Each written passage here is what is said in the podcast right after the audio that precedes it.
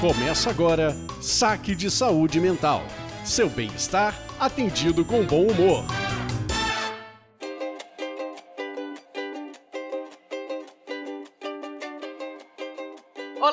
Você está no Saque de Saúde Mental, o podcast que estabelece uma linha direta com a sua saúde mental. Eu sou a Lisandra Brandani. E eu sou a Bianca Dalmaso. E nosso programa de hoje está incrivelmente especial. Vamos falar um pouquinho sobre Janeiro Branco numa perspectiva sobre estigmas relacionados com a saúde mental. Mas antes, lembrando que você pode interagir com a gente lá no Instagram, Saque Saúde Mental, Saúde Sem acento ou com o nosso telefone no WhatsApp. Nosso telefone para você mandar um saque de áudio é 11 98800 8715. E Liz, as pessoas não têm noção da dimensão deste programa de hoje. A gente vai, assim, começar 2023 com uma equipe de peso, uma equipe maravilhosa, assim, só os top dos top.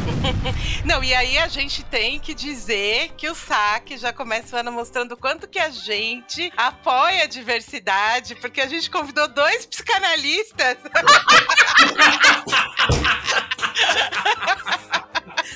Importante de ser dito.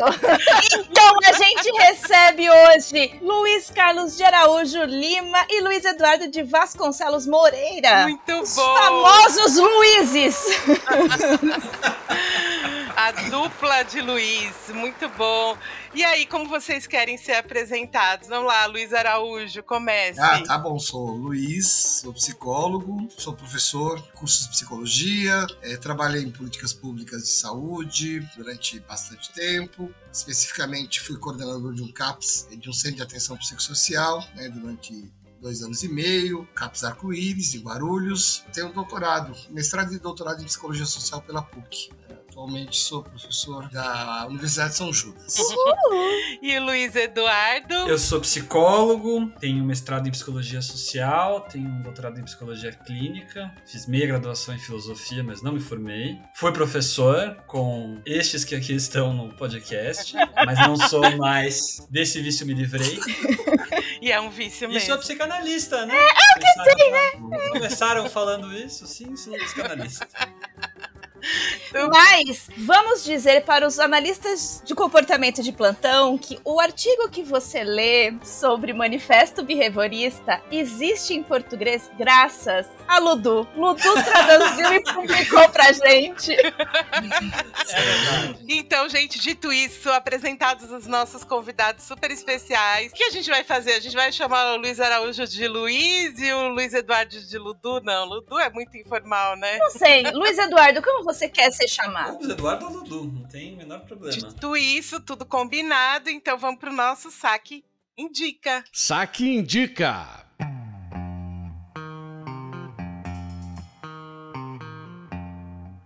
Como sempre, a gente passa a palavra para os nossos convidados e a gente quer saber se nessa temática, né, sobre os estereótipos, os estigmas, preconceitos relacionados ao tema da saúde mental, da loucura, vocês têm alguma indicação para fazer aí para o pessoal que nos escuta? Nós estávamos conversando anteriormente, né? A Lisandra me lembrou de um documentário super interessante, importante, né? Procura-se Janaína, que vocês podem é, encontrar no YouTube. é, dirigido pela Miriam Schleiderman, que é uma psicanalista. Se não me engano, ela ainda- é professora lá do Sete Sapiens. Brevemente, assim, é um, um documentário que vai mostrando várias questões relacionadas às políticas públicas anteriores à Constituição de 88. É, acho que é um documentário que mostra a importância da Constituição de 88, né? A criação do SUS, né? Com a criação do SUS, a reforma psiquiátrica brasileira, que vai mostrando também a criação do LOAS, né? Que era a Lei de Orgânica de, Assistência Social, que vai ser aperfeiçoada, aperfeiçoada no SUAS, né? Que é o sistema, né? É unificado, né? Único de assistência social. Mas esse documentário, ele vai por meio, né? Do fio condutor aí, é a busca de uma pessoa, né? Que os protagonistas ali conheceram numa instituição pública, né? Com o fim da instituição pública, que era o berçário da FEBEM, é, essas profissionais foram trabalhar em outros lugares e depois de vários anos foram é, em busca, né? Do que tinha acontecido com a Janaína, né? Que era essa criança. No documentário vamos percorrendo aí as instituições né, e as políticas públicas é, da forma como elas eram constituídas antes da Constituição de 88 e essas políticas públicas destinadas tanto a crianças em situação de abandono como pessoas com transtornos mentais, todas as políticas direcionadas tinham um modelo e um perfil manicomial, uma forma e um desenho institucional de asilamento, de exclusão e de isolamento que era predominante tanto para bebês, aniversário da FEBEM mostra isso, né, como para as instituições, tanto as, as instituições, né, a, fundação do bem-estar do menor, né, e também os manicômios. Então, a, esse documentário é muito interessante, porque ele também vai trazendo um pouco dessa história da, do, da construção das políticas públicas destinadas às pessoas que, eram, que são é, excluídas de maneira bastante perversa das relações sociais da, da cidadania, que tem a ver com o desenvolvimento da psiquiatria, né, do modelo manicomial, pineliano, é, a forma como esse modelo foi se constituindo no século XX, como as populações foram sendo né, é, é, estigmatizadas. Todos que não faziam parte daquela pequena porção de pessoas incluídas eram estigmatizadas como sendo degeneradas. As teses sobre degenerescência colavam, né? Esses estigmas dessas pessoas. O documentário, né, Procura-se Janaína, ele vai mostrando isso de maneira bem interessante. Vale a pena. Ludu, você tem alguma sugestão? Eu indico O Alienista do Machado de Assis, que é um, um livro que foi publicado como forma de folhetim entre o finalzinho de 1881 e o começo de 1882. Lá se vão 140 anos. E apesar desse tempo entre a publicação e hoje, é impressionante como o texto é atual. Não só é um retrato histórico pela literatura. E o Machado de Assis é magistral, né, gente? De tudo isso que o Luiz acabou de falar, né? respeito das teses sobre loucura, mas ele também é um, um bom exemplo de uma certa loucura de quem trabalha com loucura. O modo como os profissionais psi, na época não tínhamos psicólogos ainda, né? Mal tínhamos psiquiatria, por isso que é o alienista, mas como esses profissionais desde cedo têm um jeito muito complicado de considerar o que é loucura e acho que a atualidade desse livro é que uma parte desse espírito permanece entre nós profissionais de saúde mental até hoje. É, e você conseguiu, porque quando eu pensei também em indicar esse livro, Lu, eu pensei, cara, como que eu não vou dar o spoiler principal do livro? Você conseguiu falar sem dar o spoiler. porque tem um plot twist maravilhoso, né? Um plot twist, eu acho que quem lê o conto vai descobrir.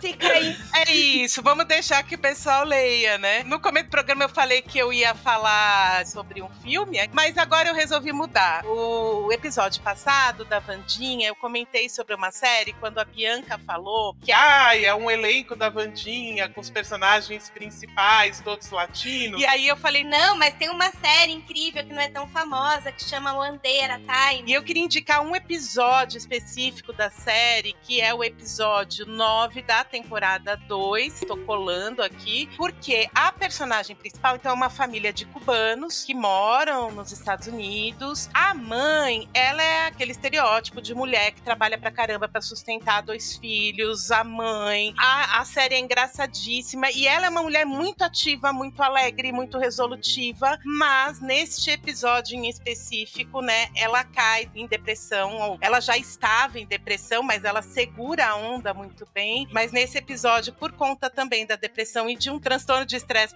pós-traumático, porque ela é uma veterana da guerra do Iraque, então aparece um episódio falando a fundo sobre o processo de depressão dela. E é incrível. E por que, que eu tô indicando? Porque muitas vezes a gente tem também esse estereótipo: a pessoa, para estar tá deprimida, tem que estar tá caída numa cama, morrendo, sem querer tomar banho, sem querer comer. E ela é uma mulher que trabalha, que cria os filhos, que tem amigos, mas nesse episódio a gente consegue entender um pouco desse sofrimento, né, dessa personagem. Então eu indico a série toda, mas quem quiser ver o episódio específico, então, episódio 9, temporada 2. Como sempre, eu vou dar uma diminuída um pouco no nível, talvez? Não sei. Quero indicar um filme da DC.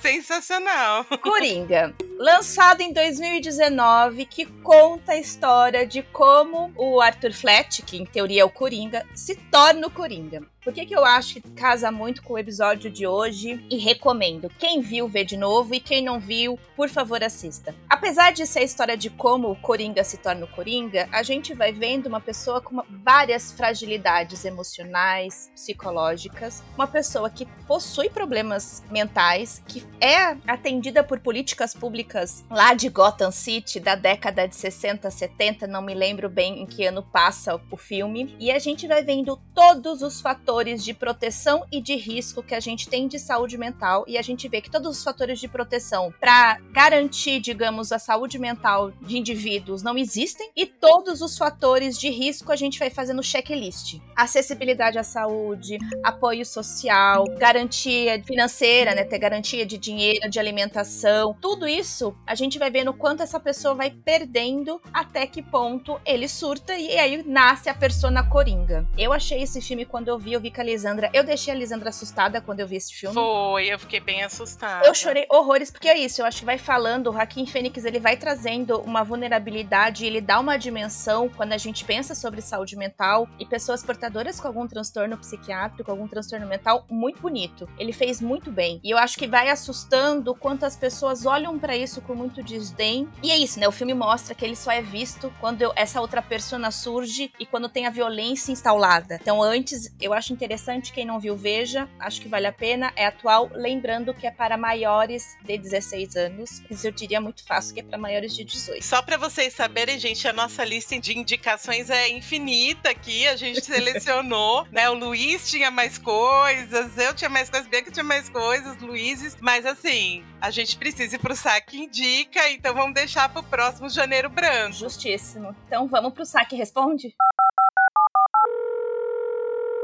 Saque Responde.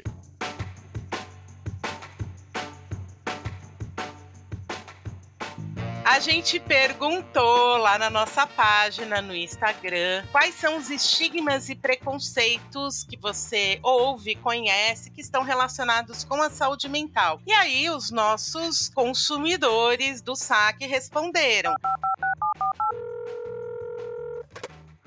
Existe muita falta de informação nos assuntos relacionados com a saúde mental. Fobia social é frescura. Cansei de ver pessoas sendo ignoradas em pronto-socorros quando a demanda se relaciona com depressão e ansiedade. São os famosos pacientes pitizentos. Sair da depressão é uma questão de força de vontade.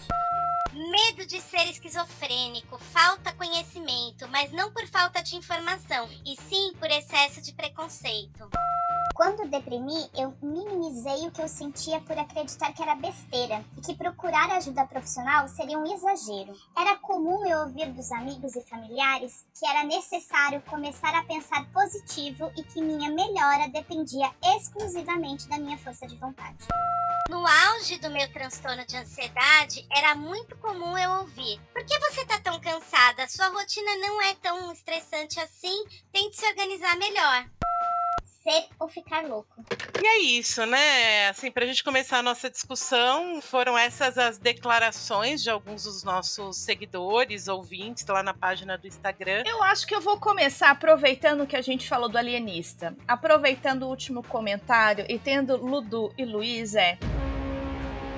O que é loucura? Joguei! Sacanagem, Bianca.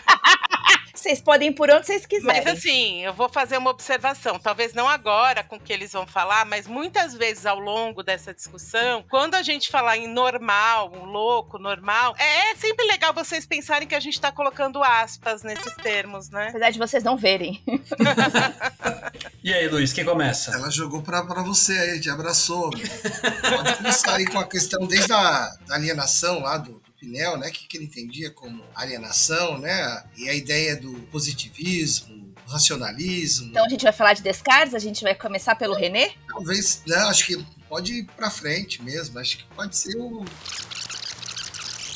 a gente pode começar por essa dificuldade de dizer o que é loucura, né? Tem algo. Olha o psicanalista saindo pela falar- tangente. né? Não, não é pela tangente. Eu acho que o problema é, na verdade, que loucura pode ser muita coisa. E esse muita coisa, ao longo dos tempos, e a gente pode ir pro nosso amigo René, pode ir pro nosso amigo Pinel, pode ir pros gregos, pode ir para qualquer canto, e aí sim para qualquer tangente, acho que esse qualquer coisa, de um lado, foi usado de um modo, assim, um exercício de um certo poder. Então, quem que é o louco? O louco é quem a gente não quer perto, o louco é quem a gente desconfia, o louco é sempre o outro. E por outro lado, tem uma busca um pouco mais datada, né? O Luiz estava falando de uma certa ideia racionalista, né, assim, de definir muito precisamente o que é loucura, que eu diria é uma loucura em si, e por outro lado, abriu margem para uma série de práticas em nome de uma definição, em nome de uma filosofia racionalista, iluminista, positivista, que na esteira desse os loucos são os outros, e entre o fascínio e o medo, de encarcerar todo mundo que você dizia que era louco. Mas fundamentalmente, a questão importante aí é, para mim, quem diz quem é louco? né? eu acho que não foi à toa que eu comecei com a provocação do alienista. É engraçado, eu lembrei de uma história de uma colega, o Luiz conhece, né? a- Que ela trabalhou lá no hospital. E aí eles foram esvaziar uma sala para fazer um escritório. Enfim, eles deram conta que tinham prontuários lá de século passado. E, nossa, um puta material. E aí, quando eles começaram a folhear aqueles prontuários, começaram a perceber que quem era internado ali no Franco da Rocha, né? No geral, mulheres que traíam seus maridos da alta sociedade ou que ficavam grávidas antes de estar casadas e que elas tinham que sair de cena. Então, essa questão que o, Luiz Eduardo traz, ela é importante porque é isso, né? Quem é o louco e pensando que isso também tem muito a ver com a época que a gente vai vivendo. Então, se a gente pensar historicamente, quem estava sujeito a essa exclusão? Muitas vezes era quem não se adequava mesmo aos moldes, né? Daquela cultura, daquela sociedade. Então, só pra gente ficar todo mundo na mesma página, a gente tá falando então que a loucura tem a ver com a exclusão e a gente exclui aquilo que a gente não quer por perto. Então, estamos falando de pessoas que não são benquistas ou bem vistas. Aí você tem que pensar é, exatamente que tipo de ordenamento, né? Essa sociedade ela traz, que ela vai exigindo, né? Em que lugares as pessoas vão sendo colocadas, né? Que posições que elas vão assumindo e ao mesmo tempo o que está determinando a norma, né? O que está determinando o, o normal? Parâmetros comportamentais são estabelecidos para o normal. Se nós pensarmos numa sociedade é, patriarcal da década de 20 do século passado, qualquer comportamento feminino que não fosse enquadrado nas normas sociais que eram que prevaleciam eram entendidos como sendo loucura, né? como sendo como degenerados, né? ou fora da norma. Com certeza essa pessoa teria algum tipo de enquadramento normativo, né? institucional, vindo de uma autoridade. Essa autoridade que vai determinar quem é louco, quem é normal. né? Essa autoridade ela tem um certo vínculo e um comprometimento com aquelas normas, com aquela sociedade. Com aqueles padrões, com aquela cultura vigente. E aí nós trouxemos para os tempos atuais, nós poderíamos pensar como é que é a loucura no século XXI diante dos contextos que nós vivemos. Será que os transtornos de ansiedade, né, agorafobia, outros diagnósticos que foram estabelecidos eh, poderiam ser entendidos como sendo a loucura né, a loucura moderna, uma questão. Os, os diagnósticos de borderline, né, que é um diagnóstico super falado, né, seriam as novas formas, as novas facetas do que se convencionou chamar loucura. E eu acho interessante estudando a história da loucura, ou estudando realmente a história da loucura. Tem vários livros que vão abordando isso, né? A gente tem o brasileiro Isaías Pessotti, e a gente tem outros autores no- renomados e famosos que também vão falando e trazendo isso. Foucault, né? Foucault, tem vários livros do Foucault, acho que tem uns dois ou três, que agora eu não sei o nome, mas certeza que o Ludu sabe. Um é a história da loucura mesmo. Microfísica do poder. que o, do Isaías Pessotti é o século do, o século do manicômio. Mas enfim, é o quanto a loucura está atrelada ao ser humano. Então, enquanto existe vida, existe alguém que foi chamado de louco. E eu acho isso algo interessante, mas o que vai me chamando a atenção, e eu não sei se vocês concordam ou não, é o quanto no Renascimento a gente vai destituindo a voz dos loucos. E eu acho que isso é um oferecimento René Descartes, quando ele diz que a loucura não é racional. Então, se ela não é racional, a gente não deveria levar a sério o que eles dizem. É irracional. E aí a gente parece que para de ouvir, ou para de escutar, ou para de interagir com os loucos. Concordo que antigamente a interação também não era das melhores. Mas eu não sei, me dá uma sensação que no Renascimento algo muda. Eles tinham vozes. Se a gente for pensar nos profetas dos gregos, eles não eram os normais. Sim, e eu acho que tem todo um estereótipo também, entre aspas, positivo, da loucura que a gente tende a relacionar a genialidade. Então, se a gente pensar em alguns gênios da história, a gente sempre vai querer procurar que ali tinha alguma loucura. Então, é quase que uma relação obrigatória que para você ser um gênio, seja das artes, da literatura, das ciências, de alguma forma você tinha que ter alguma forma de loucura. Assim como em algum momento histórico também a loucura estava relacionada à possessão, alguma questão espiritual. Não, acho, que, é, acho que tá, tem uma questão fundamental, né? Assim, quando o que se chama de loucura tem um, uma conotação positiva e, que, e aí chamar de loucura é, é, não é adequado, né? Que é isso. Em algumas culturas, quem conversava com os deuses era alguém extremamente privilegiado, era alguém que era diferenciado. Esse sujeito não era entendido como louco tem que pensar que esse conceito de loucura, da forma como ele se coloca, né, na sociedade né, ocidental, aí a partir do modernismo, ele foi negativado, né, concebido como algo ruim, como algo que tira do sujeito a possibilidade de ter voz, de ser ouvido, de ser considerado como um sujeito, né, como pessoa. A partir daí, nós vamos ter só concepções é, negativas dessas pessoas que não se é, enquadram no que está sendo considerado como norma, como normal. E aí, a, pensando né, atualmente nas questões que nós estamos colocando, quando a gente se apega muito a, a diagnósticos, né, como forma de conseguir capturar aí uma, uma essência do sujeito, né,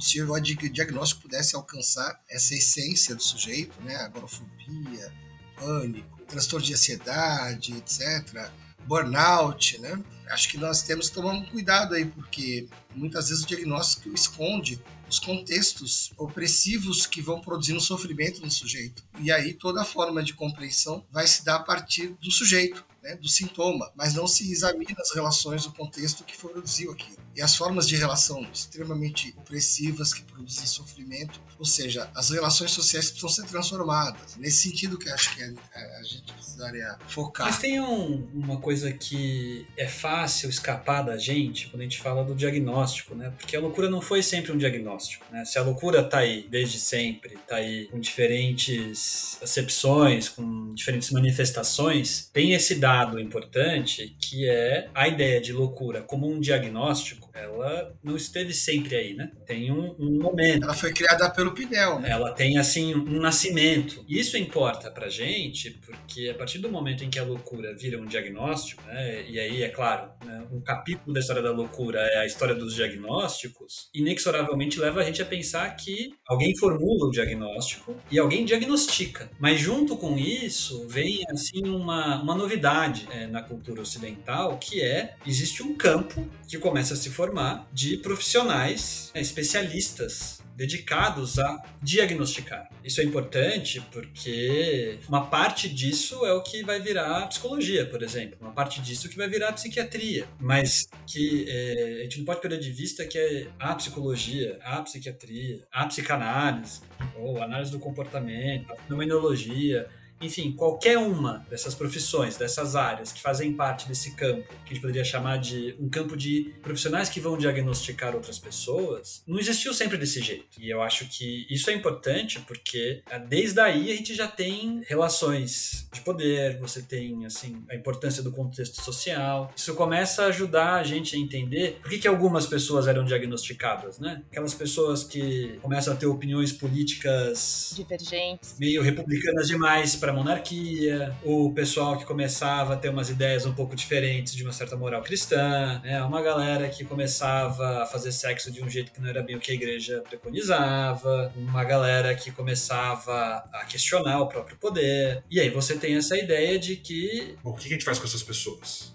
Eu acho que o modelo mais próximo era você prende, você afasta. Eu acho que tem um caminho que vai até aí que a gente procura desfazer hoje em dia. Mas se a gente pensar, por exemplo, quão frequentemente a gente ouviu nos últimos tempos que fulano ou beltrano é maluco ou é louco por causa da opinião política que expressa, e como aí a gente tem uma herança de deslegitimar esse outro no espaço público, parece que com todos os esforços de reforma das, das leis, de reforma psiquiátrica aqui no Brasil e tudo mais, tem um resto desse discurso que teima em não embora, né? É por isso que o Machado de Assis é tão atual 140 anos depois. Tem essa dificuldade que a gente está implicado diretamente quando os quatro aqui somos psicólogos, né? E aí a gente pensando na fala de vocês, né? Você trazendo de novo alienista, né? E é na fala do Luiz, a minha pergunta é assim: se então o nosso contexto sociocultural, econômico e essas relações de poder produzem as mais variadas formas de, de loucura, e se a gente pegar no alienista, chega uma hora que, sei lá, quatro quintos da população foi internada, porque todo mundo tinha alguma coisa que se enquadrava, porque não estava dentro da normalidade. Existe alguma maneira de se encaixar algum nível de normalidade hoje em dia? Quer dizer, alguém escapa? Alguém é 100% não louco? Bom, é que você pode dizer que alguém que é 100% não louco é um normatopata, né? Você não foge dos rótulos diagnósticos. Se o problema é que a história da loucura foi se constituindo de um jeito em que é sempre o outro que é louco e que quem diagnostica, quem organiza essas relações de poder, quem classifica, é, não se considera louco, uma alternativa para a gente pensar e que ajudaria a responder um pouco essa pergunta de um jeito que para mim é mais ou menos assim, Liz. É, não, não existe. É porque a loucura é uma experiência íntima a todos nós, né? A diferença entre você dizer que o outro é maluco e você reconhecer que você também é, muda um pouco como essa questão da loucura é colocada no debate. Tava pensando aqui no Caetano Veloso, né? É, quando ele fala assim, de perto e de perto ninguém é normal, né? Sim. É, e eu né, sou obrigado a concordar que eh, todos nós temos pontos né, de, de fragilidades, de né, momentos e situações extremo sofrimento em que a, a- a tal da lucidez ela é- pode ser bastante questionada, alguns momentos em que nós podemos estar nos sentindo extremamente ameaçados, comportamentos paranoicos, né, e ficar bastante paranoico mesmo. A questão toda é, é como você pode ter uma sociedade e, e políticas públicas, né, formas de acolhimento né, desses momentos de fragilidade das pessoas e, e dessa escuta desse sofrimento para ajudar até essa pessoa a entender quando você fica desorganizado de fato de fato você começa a ter é, formas de conduta de interação é, extremamente desorganizadas né? Agora a questão é você não ter espaços de escuta e acolhimento para que o sujeito possa é, entrar em contato com essas experiências elaborá-las entendê-las é, e se reorganizar e inclusive entender que situações que relações estavam produzindo esse tipo de desorganização o fundamental é nós termos esses espaços de escuta e acolhimento e políticas públicas que eh, favoreçam essa forma de acolhimento do sujeito nesses momentos em que ele se encontra mais fragilizado. Por isso que concordo com o Caetano, que de perto de perto ninguém é normal e que muitas vezes nós ficamos, nós ficamos muito longe da norma.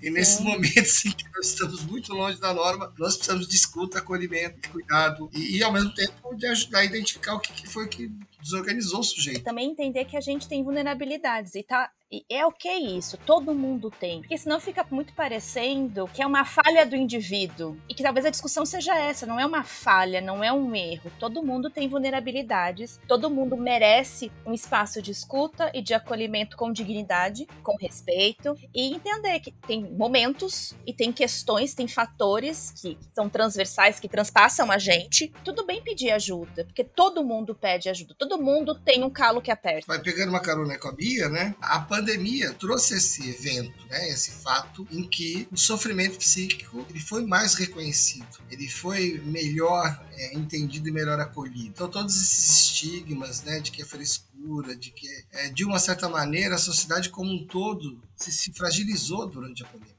as, né, as interações familiares, as pessoas ficaram muito ameaçadas, eu fiquei muito ameaçado, todo mundo. Então, o nível de sofrimento psíquico ele, ele foi muito palpável na pandemia. Acho que a pandemia trouxe esse, esse reconhecimento e essa desconstrução de todas as formas de estigmas com relação ao sofrimento psíquico e à expressão do sofrimento psíquico. Ouvi já de vários profissionais, mesmo né, nos meios de comunicação, como parece que durante a pandemia o, o sofrimento psíquico foi autorizado. Sim, é, foi possível sim. sofrer emocionalmente. Eu não sei se agora vai ser de novo desautorizado, né, mas...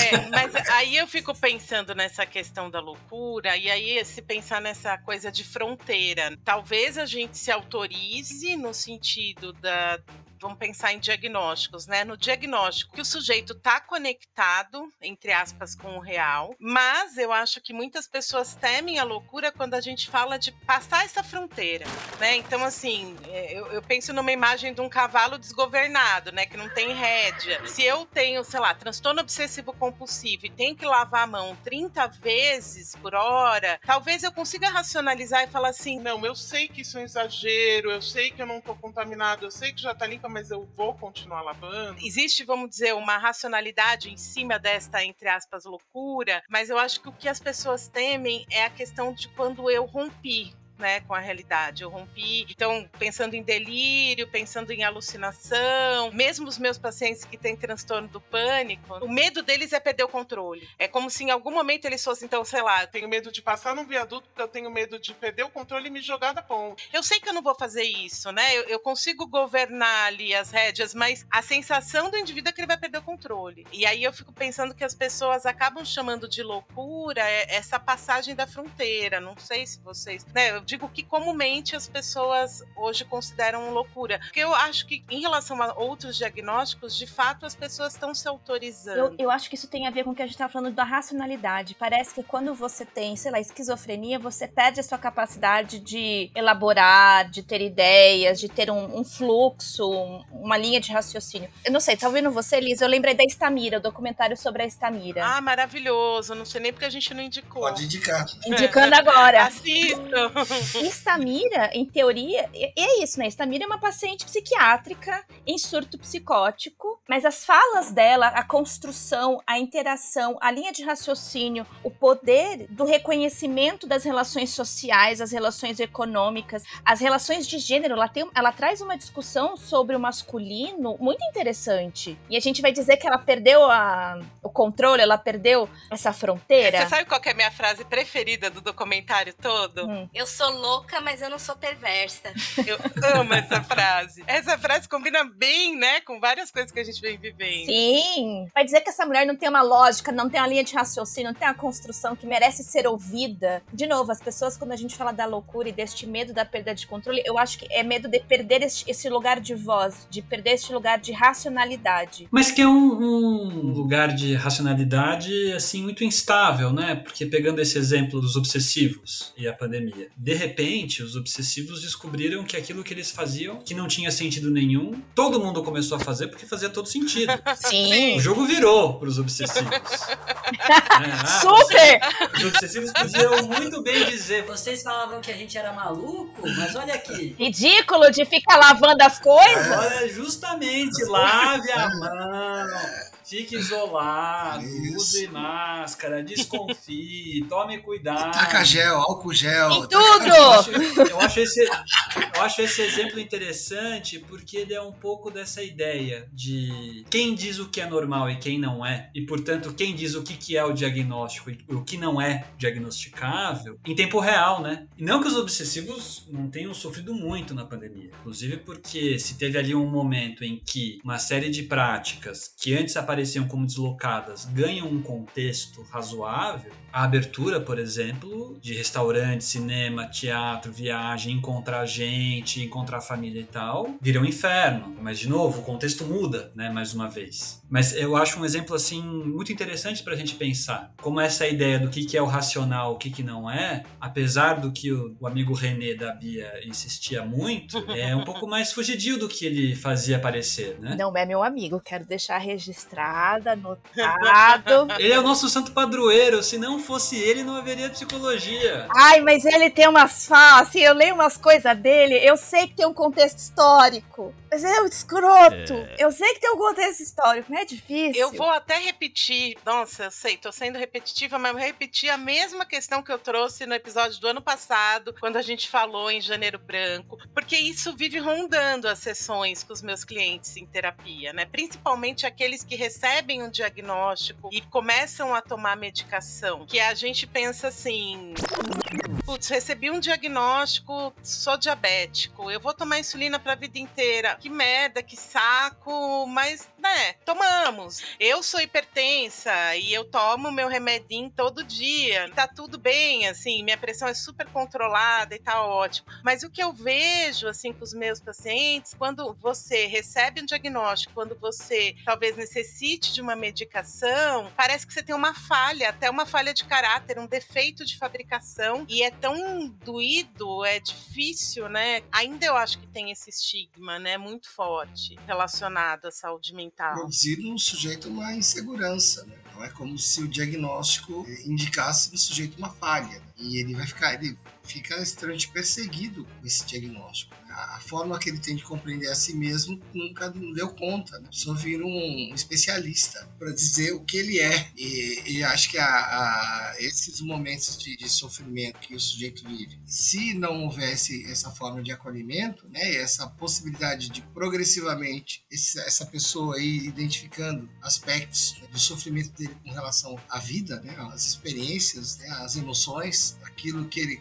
não consegue muitas vezes nem nomear, isso vai ficar meio como um, fantasma aí, né? Assombrando. Não sei se você trabalha com muito encaminhamento psiquiátrico, né? as pessoas vêm muito medicalizadas ou já com diagnóstico. É, acho que parte do trabalho do terapeuta é começar a tentar desconstruir um pouco isso. Que é isso, olha, ah, o remédio ajuda, etc, etc. Mas vamos tentar entender exatamente o que está acontecendo com essas experiências, com esse sofrimento, as questões que são importantes para você, etc. E aos poucos o sujeito ir né, reassumindo essa possibilidade de, de ser né, sujeito. Parece que da forma como as pessoas chegam, né, parece que estão assujeitadas né, pelo diagnóstico e pela medicação. E acho que isso em algum momento é necessário, importante, é acessório e de uma certa maneira é importante para o sujeito se reorganizar, mas é só um momento, um processo. Né? E eu acho que isso tem muito a ver com essa questão né, das pessoas ah, usarem o ser, né? Não é eu tenho depressão, eu, sou, sou deprimido. Eu acho que isso vai, vai construindo muito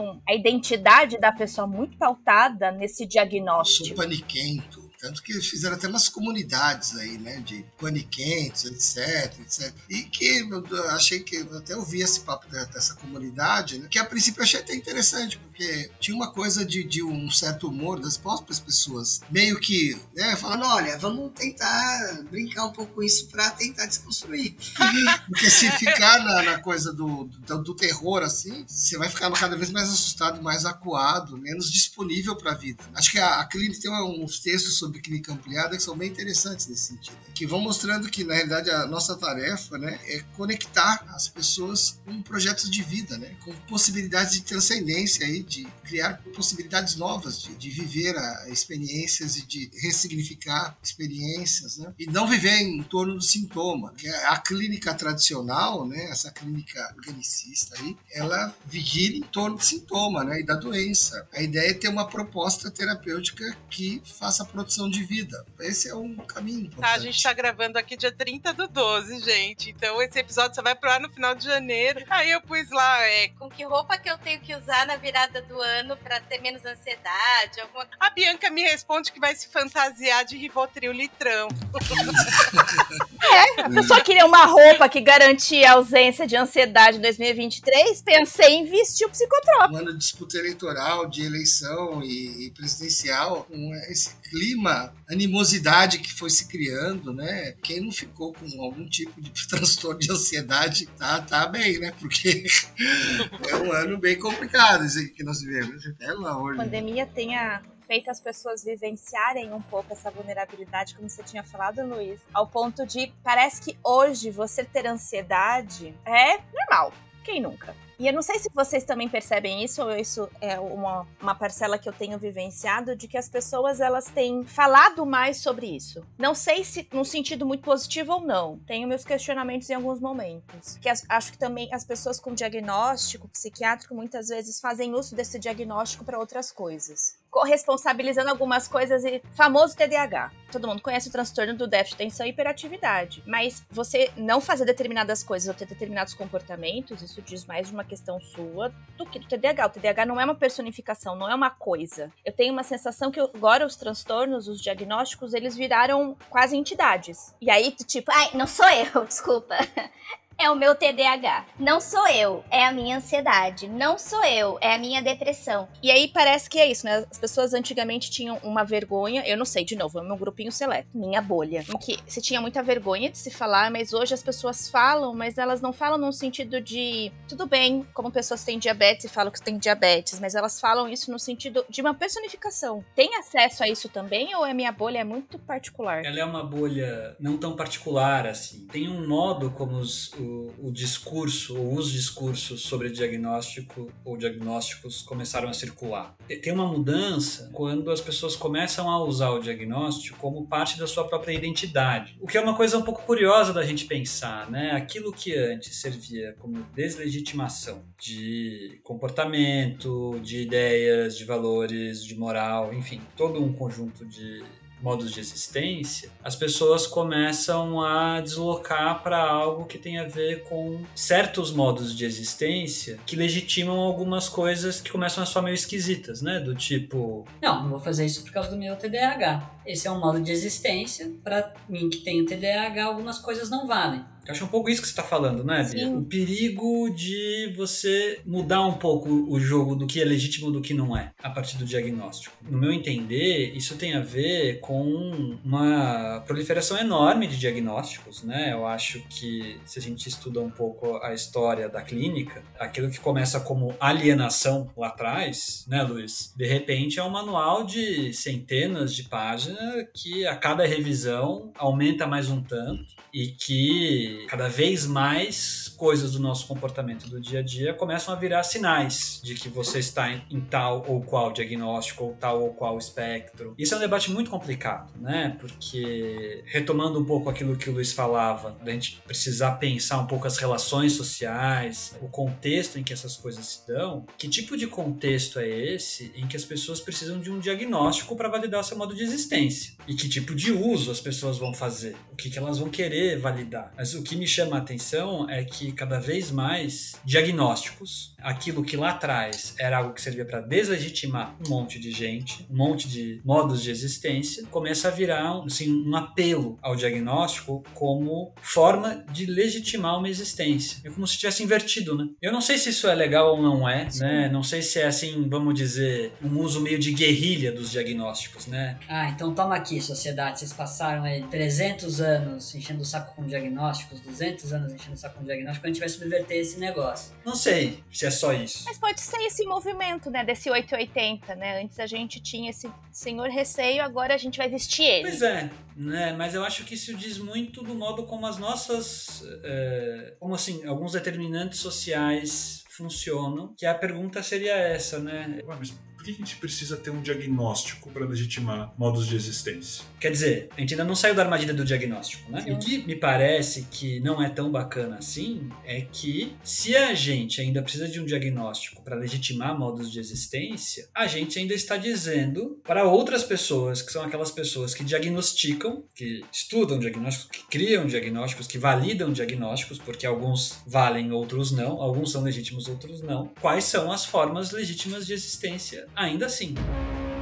Gente não saiu desse, dessa armadilha. Então eu fico entre achar que é um uso de guerrilha e achar que é uma certa ingenuidade. Não sei dizer. Acho que ele está acontecendo, na verdade. Está muito na linha da necessidade de um especialista para indicar modos de, de viver, né? E modos do se apresentar para o outro é que são adequados. Então é uma espécie de existência monitorada. Não entendo que chegou no modo de guerrilha, não, pelo contrário. Está tá, tá no modo de cada vez mais monitoramento. Mas a, a Bia disse que eu estava tão pessimista é, cara, aí vem o Ludu com a chaminha de esperança, Luiz vai lá e tá, arranca. Poxa, Luiz.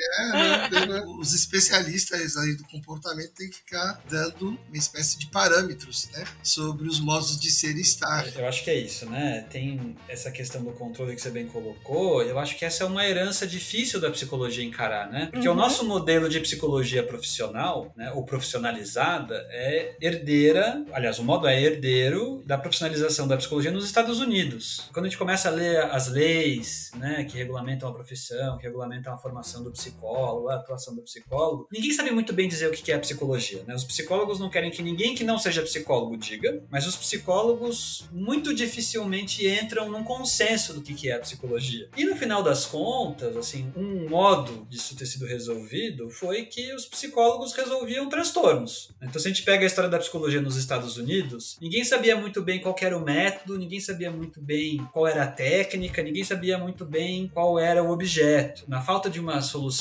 filosófica, epistemológica mais séria, os psicólogos viraram o pessoal que resolve transtornos. Do quê? De qualquer coisa. De infância, de adolescência, de adultos, transtornos mentais, transtornos de aprendizado, transtornos conjugais, até que foi parar nas empresas, né? Vai, transtornos de venda. O que que faz? Pô, chama o Watson. O cara vai trabalhar com publicidade no final da vida. Na falta de definições um pouco mais precisas, a psicologia lá no começo virou essa história de resolver problemas. E eu acho que isso, pro bem e pro mal, e aí concordo com você, Luiz, acho que mais pro mal, anima um pouco o que é a psicologia hoje em dia, né? Porque quem são essas pessoas que vão fazer os diagnósticos? De onde vem esse controle? Os psiquiatras.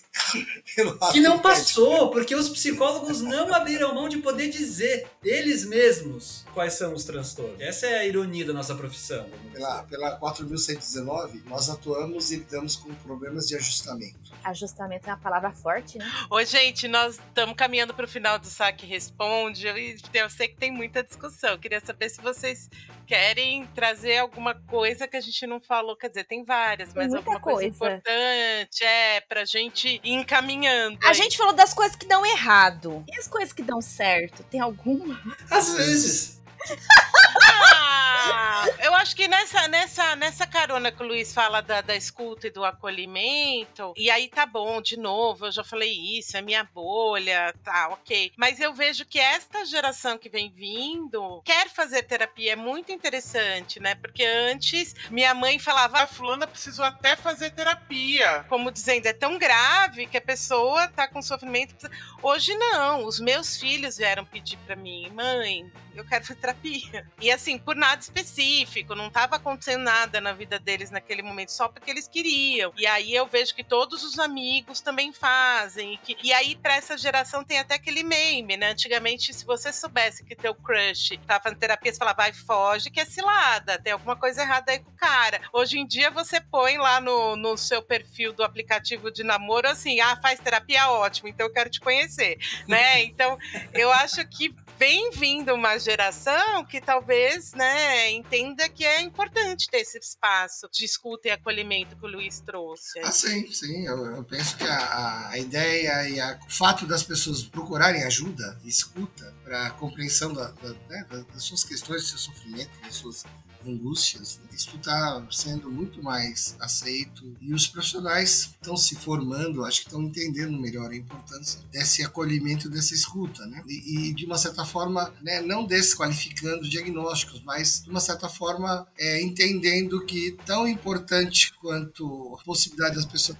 ter um, um diagnóstico é a, a escuta que ela vai ter com relação à sua questão singular e mais importante ainda essa possibilidade das pessoas começar a fazer outras conexões com a vida com base nessa escuta e com uma melhor compreensão do seu sofrimento. Então, acho que o que está dando certo é exatamente é, são práticas descoladas do diagnóstico, que não, não, não, é uma forma, não é uma forma de desqualificar a importância do diagnóstico, não. Né? O diagnóstico está aí, ele tem uma, uma importância, até porque ele organiza todo o sistema de saúde né? e a possibilidade de se pensar né, a, muitas vezes, é, algumas estratégias de, de acolhimento do sujeito. Mas é, a possibilidade da escuta, do acolhimento né, e do vínculo, né, acho que são, esse é o tripé aí que foi sendo construído né, nos modelos aí de clínica ampliada, né, isso está dando certo. Né, e eu penso que, seja lá qual for o modelo de trabalho e o lugar que você esteja, consultório particular, no CAPS, na unidade básica de saúde, nos ambulatórios, é a possibilidade da escuta, né, desse acolhimento, escuta e vínculo, está dando muito certo. Está é, dando certo por quê? Exatamente porque o, aí o diagnóstico vira uma espécie de acessório para o sujeito e não a, o alicerce dele né, para a vida. Porque quando a pessoa começa a usar o diagnóstico como uma, um referencial identitário, né, ele, não, ele não se tornou acessório, ele virou alicerce do sujeito. Aí é complicado. Agora, quando o diagnóstico é uma via e uma possibilidade de ele acessar um serviço e uma escuta, né, e uma forma de acolhimento e uma melhor compreensão do que está acontecendo com ele, aí o diagnóstico cumpre uma função interessante. Mas eu acho que a função do diagnóstico é só essa mesmo, viu? de abrir portas e caminhos de acolhimento e escuta para o sujeito. Se o diagnóstico não serviu nem para isso. Ai, Luiz, o que, que a gente fala depois de você? Luiz Eduardo, você quer trazer alguma mensagem mais otimista eu quero... ou não? eu não, eu quero explicar o às vezes, né? Que a Bia riu assim, meio, meio desesperada com o às vezes. Eu acho que tem duas coisas importantes nesse às vezes que eu disse. Eu acho que o às vezes já é bastante coisa. Porque, primeiro, que para fazer o acolhimento, para fazer a escuta e para que o sujeito consiga fazer mudanças e se ligar com outras coisas mais interessantes na vida dele do que vinha acontecendo até então, precisa de tempo. Tempo é uma questão séria tempo vai na contramão do diagnóstico, cada vez mais raso, cada vez mais simplista, porque eu acho que muito da ideia de objetividade do diagnóstico cai numa certa ideia de que fazer o diagnóstico é cumprir uma tarefa, e aí é só alicerce, não é acessório. Então tem uma questão de tempo, que é muito importante, porque você vai na contramão das redes sociais, você vai na contramão da demanda do trabalho, você vai na contramão da demanda da escola, da demanda da família, da demanda do cônjuge ou da conge. Quer dizer, é difícil. Se é difícil saber se cônjuge é com G ou com J, imagina você ter tempo de fazer essas mudanças todas.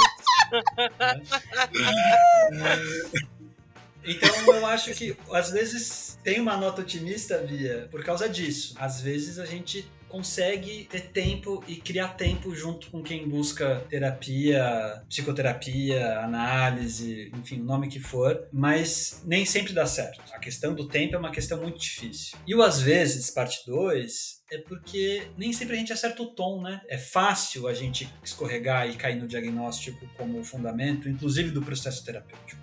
Tanto mais quando a gente é cada vez mais empurrado para fazer as coisas com pressa. Conseguir acertar o tom, o processo terapêutico continuar, é avançar, que as ligações possam acontecer, que novas coisas possam ser inventadas por quem busca terapia, acho que também é um trabalho difícil, né? Ele não é um trabalho assim, preta por ter, né? Ele não é um trabalho fácil demanda uma certa disposição também da gente de saber. Tudo bem, tem o diagnóstico, a gente vai ter que lidar com o diagnóstico, porque vai ter plano de saúde, porque vai ter escola, porque o diagnóstico é importante para facultar acesso a espaços de acolhimento, ao serviço, aos serviços de saúde. Tem sua função, mas que eventualmente pode servir para que a gente se acomode também em relação a isso. A gente, terapeutas deste mundo. Eu acho que o às vezes já é bastante otimista, porque se você parar para pensar, tem tudo para que não aconteça nunca. Tá, vou acreditar que é meio otimista.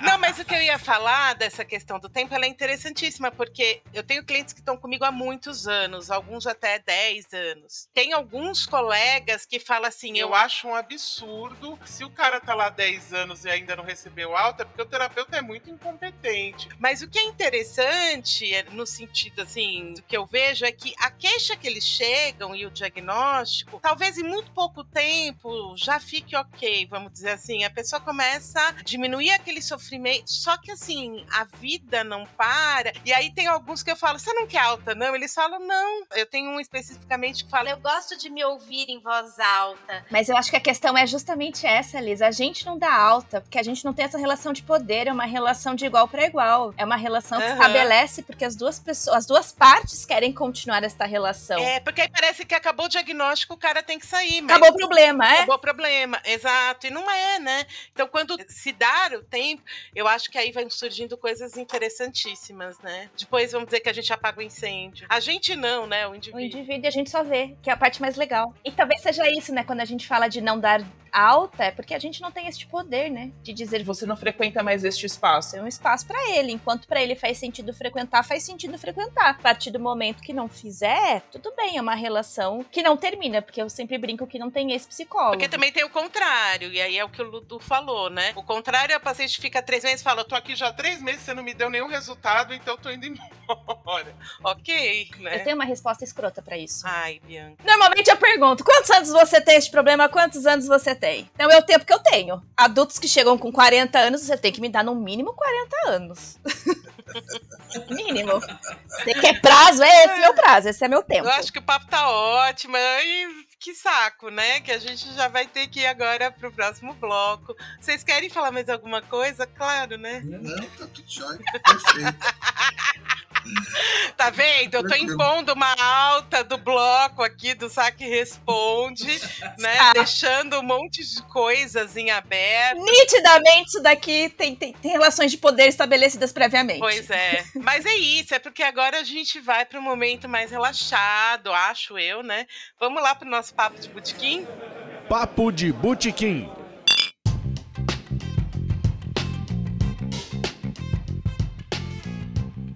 E pensando nesse tema sobre estigmas, sobre preconceitos e sobre a loucura, a gente escolheu a Balada do Louco dos Mutantes de 1972.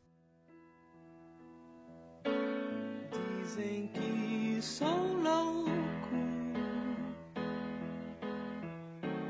por pensar assim. Se eu sou muito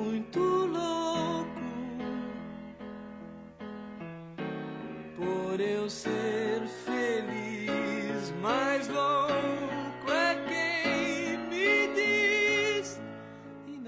Ai, que legal trazer mutantes pro papo de botequim. Ai, Bianca, de novo, não vou deixar falar mal.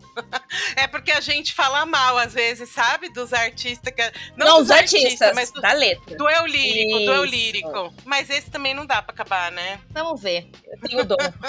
E aí, contextualizando, né? Eu tava lá com meus. Com, eu adoro as fofocas de bastidores, então eu já fui lá fazer uma pesquisa para entender um pouco sobre a música. E essa música aconteceu o seguinte: o Arnaldo Batista, um dos integrantes dos Mutantes, ele foi fazer aula de karatê. E aí, na aula de karatê, ele levou uma surra de várias mulheres ali na aula de karatê. E aí ele Como assim? Eu sou homem, homem, né? O sexo forte, a mulher é o sexo frágil, como eu apanhei.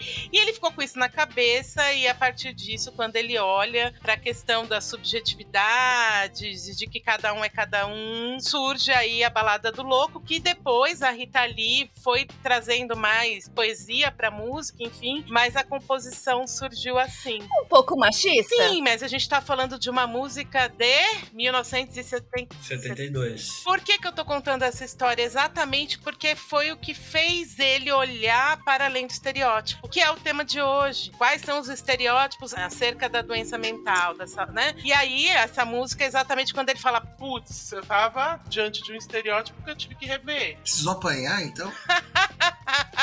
Literalmente precisou. mas tem gente que nem na porrada, viu? É que às vezes o carro é álcool, gente, só pega no tranco. Vamos para a letra. Dizem que sou louco por pensar assim. Se eu sou muito louco por eu ser feliz, mas louco é quem me diz. E não é feliz e não é feliz. E aí a gente traz, né? Eu acho que esse trecho, é, o Luiz falou lá no, no Saque Responde, né? Quando ele fala assim, eu tô indo atrás de um projeto de vida. E é uma coisa que a gente, nossa, a gente tá cansado de repetir em todos os episódios. Quando a gente fala, você vive de acordo com seus próprios valores. Né? Então, muitas vezes, para a gente se adequar a uma norma, né, a gente acaba abrindo mão de muitas coisas que são importantes e constituiriam esse projeto de vida que me faria, sei lá, feliz, né? A gente não vai ser feliz realmente o tempo todo, mas é o quanto que, né, seguir a norma pode nos oprimir de certa maneira. E aí eu acho que é isso que ele tá dizendo. E tem tudo a ver com o que o Ludo tava falando até agora, né? É, dizem que eu sou louco, de novo, né? A loucura tá no o outro dizendo. Que é justamente o que o Ludu falou o programa inteiro. Vem do outro, é terceirizado essa loucura. Mas eu vou dizer que essa música tem uma parte aí que me falta referencial, me falta cultura, me falta vivência. Eu vou até falar o nome errado. Alain Delon. Quem é Alain Delon? Você não sabe? Procura aí no Google Imagens. Considerado um dos homens mais lindos Galã do mundo, do mais cinema. bonitos do mundo, Gente, galã do é cinema. assim, me falta repertório. Ah, isso é legal, o cara, o cara ele cria a sua, sua própria es- estratégia aí de estar no mundo. Legal. E que estratégia é essa, Luiz? Se, eh, se eles são bonitos e eu sou Alain Delon, ué, o, o sujeito tá se Se eles são bonitos, eu sou a pica. É, eu sou o cara. É, eu sou o cara. Não, mas o melhor é, se eles têm três carros, eu posso voar. Se eles rezam muito, eu já tô no céu. É que é uma letra que vai falando dos ideais sociais, né? Sim, sim, sim. Que se você se orientar por ele, você tá lascado. É, no final, assim, acho que tem um, algo interessante na letra que é. Bom, em algum momento você precisa se haver com os ideais sociais, né? Terapia, na análise, é um pouco o que fazer com eles. E eu acho que tem.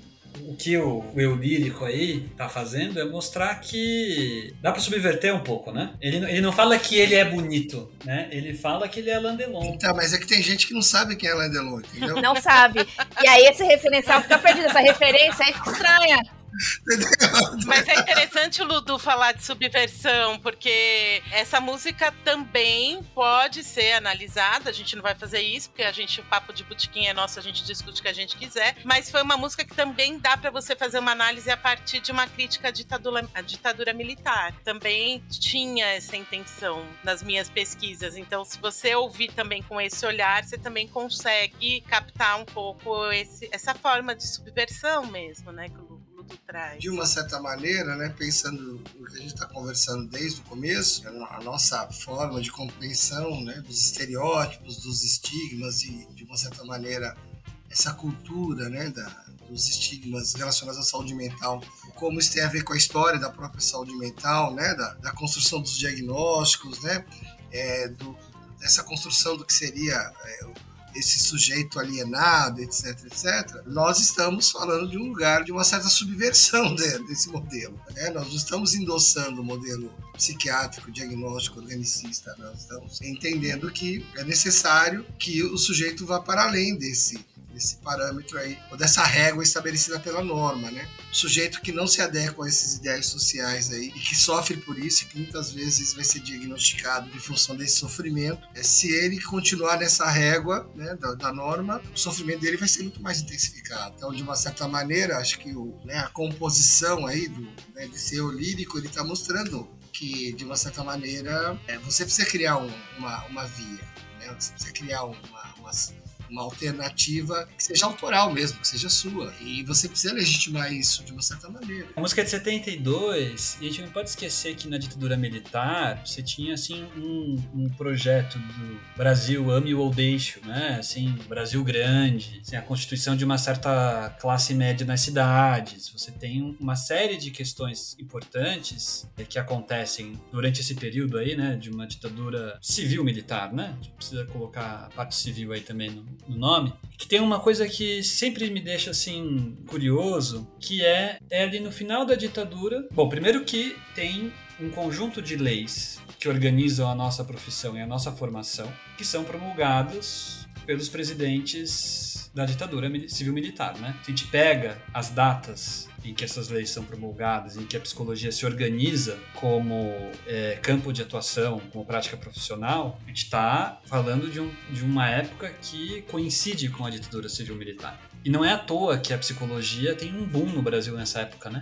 Que lugar a psicologia tem nisso tudo? Expansão da urbanização e da, de uma industrialização, constituição é, de um certo proletariado urbano, um ideal de família classe média. Bom, não tem ditadura que não passe por um certo ideal de virilidade e masculinidade. Então, que lugar a psicologia tem nisso, né? Nesse projeto todo. Acho que isso é importante porque somos psicólogos aqui, mas eu acho que isso é importante porque é nesse momento que a psicologia, como profissão, tem um boom, né? E os psicólogos começam a ser chamados para falar justamente de ajustamento. Ajustamento e ditadura não é pouca coisa. Coisa. Tem um detalhe aí, Luiz, que a, a privatização do sistema público de saúde e ampliação dos leitos manicomiais no Brasil aconteceu exatamente nesse, nesse final da década de 60 e durante a década de 70 inteira. A manicomialização das políticas de saúde mental na ditadura foi feita com base né, na compra, aliás, de, de leitos psiquiátricos né, privados. Qualquer semelhança com a política de saúde mental dos últimos quatro anos, né, Luiz?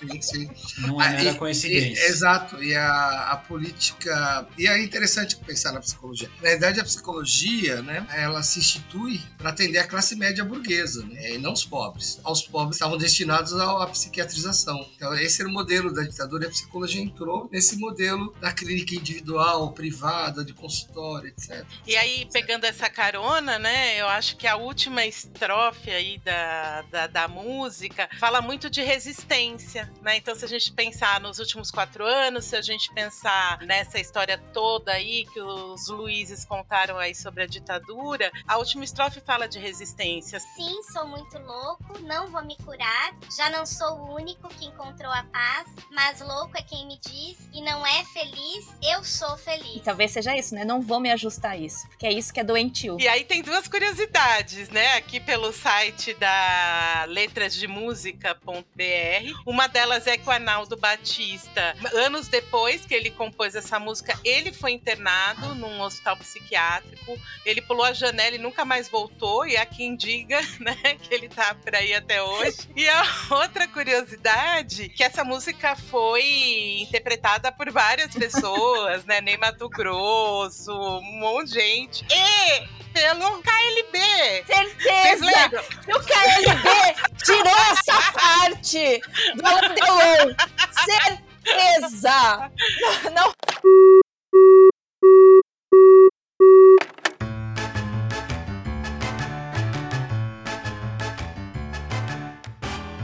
assim a gente chega ao fim de mais um saque de saúde mental. E assim, eu e Bianca, a gente fica o tempo todo falando que vai chamar Luiz Eduardo, Luiz Araújo, em separado. E aí rolou, rolou deles estarem aqui juntos, que foi muito, muito bom. Muito obrigada pela participação de vocês. Não é isso. Vocês em separado já são incríveis. Escutar vocês é ter uma aula. Vocês juntos, meu Deus, é, é, é overdose. É É uma loucura, é doideira. Valeu, valeu, obrigado pelo convite. Muito bom. Valeu, agradeço o convite também. Sempre muito bom rever o Luiz, escutar o Sempre bom, Luiz. muito bom, Luiz. Precisamos marcar aqueles novos encontros aí para beber e conversar da vida. Precisamos. Conversar pô. coisas, coisas suaves, né? Esse povo só chama pra gente conversar coisa difícil, complicada. Pesada. Aliás, difícil. como É, você é cara. injusto, Olha, Luiz Araújo. Loucura, loucura, loucura é fazer a gente trabalhar no dia 30 de dezembro. Isso é muita loucura. Isso Ah, é muita loucura, é muita doideira. É, eu Dá até tô, pra ver que a mala do Luiz tá pronta é, eu ali, tô, ó. tô, tô tomando cerveja em copo de, de, de festa natalina aqui pra disfarçar. velho. mas isso não é trabalho, não, viu? Não vai ser, Isso é loucura. não vai ser remunerado, no máximo é um trabalho voluntário. É, então, isso é, isso é o mais grave ainda. Não vai ser remunerado dia 30 de dezembro. Ah, Ai, Ai, como eu tenho saudade de ter vocês todos os dias.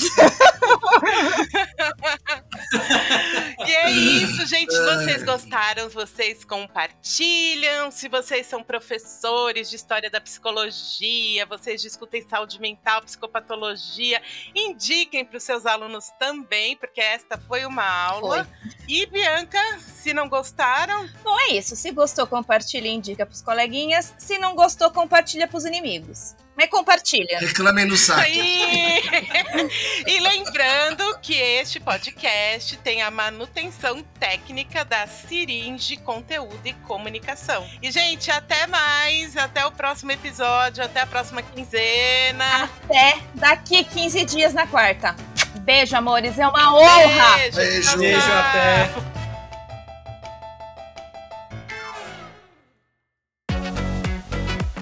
Este podcast foi produzido por Siringe Conteúdo e Comunicação. Conheça siringe.com.br.